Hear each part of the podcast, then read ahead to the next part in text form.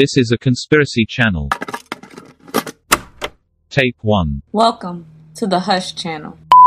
Typically, I love to dive into older belief systems as they have more of a connection with the old world and, of course, the Anunnaki and aliens. Tonight, however, the topic is Mormon mysticism. Mormonism is a belief system most people tend to stray away from because of its cultish and incestuous activities. While it is a newer religion in the grand scheme of history, its roots and narrative are quite interesting. The Church of Jesus Christ of Latter day Saints, also referred to as the LDS Church or Mormon Church, is a non Trinitarian Christian church that considers itself itself to be the restoration of the original church founded by Jesus Christ. One true church refers to the theological position that asserts that Jesus Christ, after resurrection, instructed his disciples to spread the gospel under his authority to all the nations of the world in what is known as the Great Commission, and that the disciples vested this power into a singular Christian institution, of which is called a denomination. Mormons, like several other denominations, believe themselves to be the restoration of the original church founded by Jesus Christ, and they are headquartered in Salt Lake City, Utah, United States. Born December 23rd of the year 1805 on the border of South Royalton Village in Sharon, Vermont, to Lucy and Joseph Sr. was Joseph Smith Jr. Smith was one of 11 children born into a region that was considered a hotbed of religious enthusiasm during the Second Great Awakening. The Second Great Awakening was a Protestant religious revival era during the early 19th century, which spread religion through revivals and emotional preaching, sparking a number of Reformation movements between 1790 and 18 1840 AD, paving the way for the foundation of several well known colleges, seminaries, and mission societies and altering the religious climate in the American colonies. People were now encouraged to seek personal connections with God instead of relying on an intermediary such as a minister. While this movement successfully unified the colonies and boosted church growth, it was bittersweet, as it also caused division as it sparked new religious movements and denominations. Joseph Smith Jr. was born in the midst of all of this. His parents were not on the same page about religion. However, Smith and his siblings were fascinated by the new rage they were surrounded by. At age 12, he became interested in religion and engaged in religious folk magic, which was common practice at that time and place. Both his parents and maternal grandfather had the psychic ability to have visions or dreams in which they believed communicated messages with God. Both Smith, his father, and two of his brothers worked at looking for buried treasure or what was called money digging by way of using seer stones. Smith would also engage in scrying, which is a form of divination in which a seer looks into a seer stone to receive supernatural knowledge. Smith's usual procedure was to place the stone in a white stovepipe hat, put his face over the hat to block the light, and see the necessary information in the stone's reflections. Smith and his father achieved something of a mysterious local reputation in this profession. Mysterious because there is no record that they ever found anything despite the readiness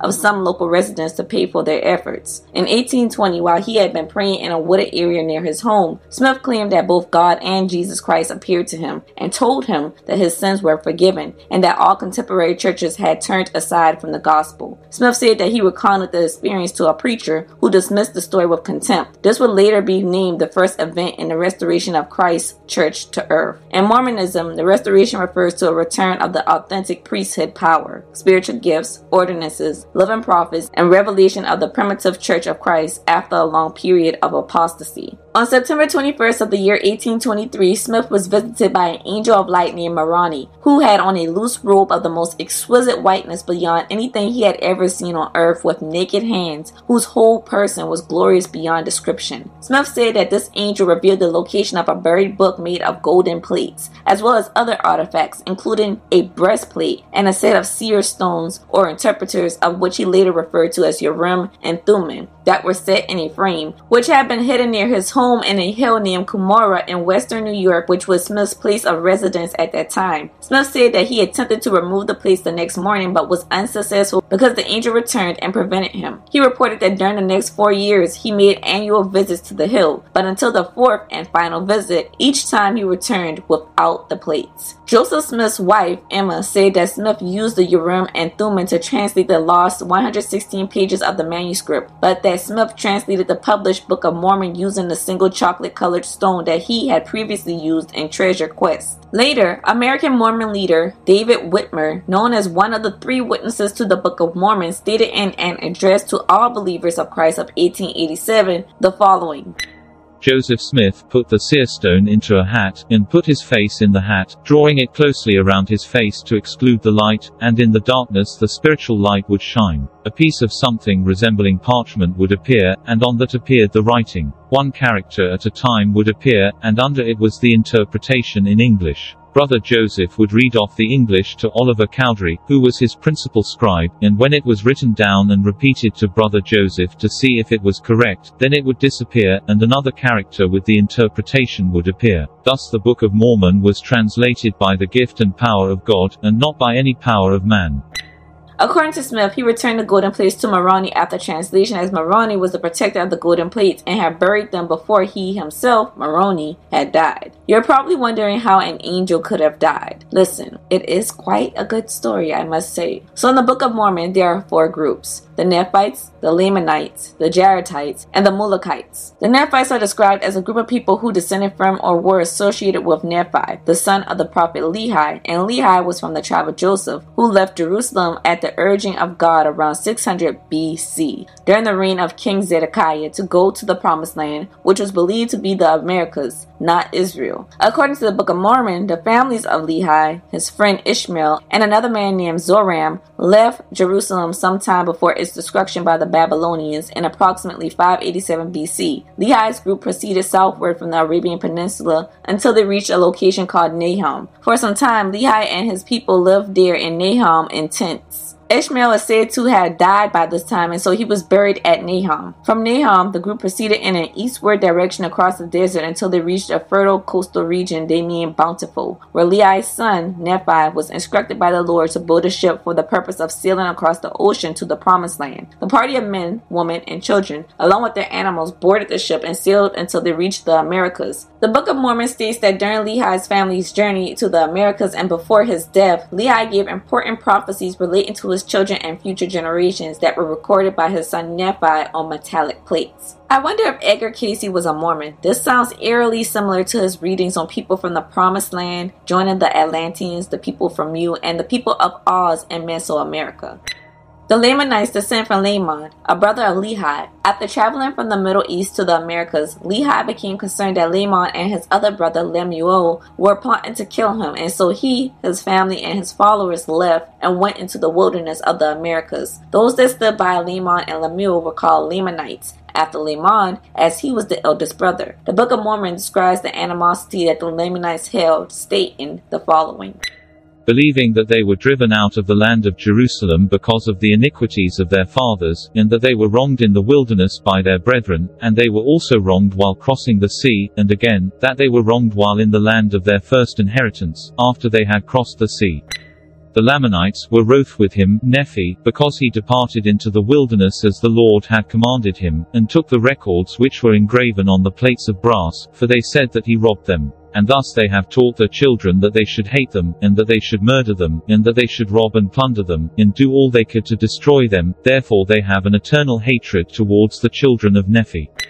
After the two groups warred for centuries, the narrative states that Jesus Christ appeared to the more righteous Nephites and Lamanites who by then had converted into large numbers to righteousness before God. Soon after his visit, the Lamanites and Nephites merged into one nation and coexisted for two centuries in peace. The Book of Mormon further recounts that there were no robbers nor murderers, neither were there Lamanites nor any manner of ites, but there were one, the children of Christ, and heirs to the kingdom of God. However, 84 years after the coming of Christ, a small part of the people who had revolted from the church started calling themselves Lamanites again. Those who remained were again identified as Nephites, but both groups were reported to have fallen into apostasy. The Book of Mormon recounts a series of large battles over two centuries, ending with the extermination of the Nephites by the Lamanites. Historically, Mormons have claimed that the Lamanites are the primary ancestors of the indigenous peoples of the Americas as well as the Pacific Island. In the Book of Mormon, Lamanites are described as having received a skin of blackness to distinguish them from the Nephites. This change in color is often mentioned in conjunction with God's curse on the descendants of Laman for their wickedness and corruption. The Book of Mormon describes the Jaredites as the descendants of biblical Jared and his brother. Jared is a sixth generation descendant of Adam and Eve. He is the son of Mahalalel, the great grandson of Seth, and Seth is the son of Adam. Adam was 65 years old when Jared was born, and Jared is the father of Enoch. According to the Book of Mormon, at the time of the Tower of Babel, God did not confuse the tongue of Jared's people, and instead they were granted a land of promise the Americas. They fled across the ocean on boat and established an ancient civilization in America. The Book of Mormon's mention of a narrow neck of land has led some to believe that the civilization that Jared settled spanned from the Midwest to the eastern United States such as New York. As many indigenous American accounts describe Niagara as the narrow strip of land that literally translates to the neck. Others argue for a location still north of, but nearer to, the necks of land in Central America or Mexico. Early Latter day Saints believe that the Jaredites were descendants of biblical Ham, based on the group's origins near the Tower of Babel and initial migration into the Valley of Nimrod, an area that is associated with the descendants of Ham, as Nimrod is the grandson of Ham. Others believe that there are parallels between the Olmec indigenous and Jaredites, as one scholar asserted that writings of an ancient indigenous American historian named Fernando de Alva Cortez Ixtachilo wrote about a group of people who came from the Great Tower to Mesoamerica. Ixtachilo wrote that the people lived in an area in the northern parts of the land, along the Gulf Coast of Mexico. Funny because the Olmecs were the descendants of biblical Ham. According to the Book of Mormon, Moloch was the only surviving son of the last king of Judah, Zedekiah, after Jerusalem was destroyed by the Babylonians. After escaping Judah, Moloch traveled to the Americas and established a civilization there. The capital of the civilization was near Zarahemla, a land north of where Lehi and his people landed. The Molochites are Moloch's people, however, they are not referred to in the Book of Mormon. They are referred to as the people of Zarahemla. The last surviving Jaredite, Coriantumr, encountered the Molochites and he dwelt with them for the space of nine moons before he died. When the Nephites were commanded to leave their historic homeland of Lehi Nephi to flee from the Lamanites, they exiled remnants discovered of the city of Zarahemla to their north. The Book of Mormon records that the Molochites spoke a language that was largely unintelligible to the Nephites. When taught the Nephite language, the Molochites recounted their descent from Moloch. The Molochites had in their possession a stone that told the story of Coriantumr, a survivor of the Jaredites who had encountered the Molochites and lived amongst them until his death. Much of the prior Molokite history was lost because of their lack of records.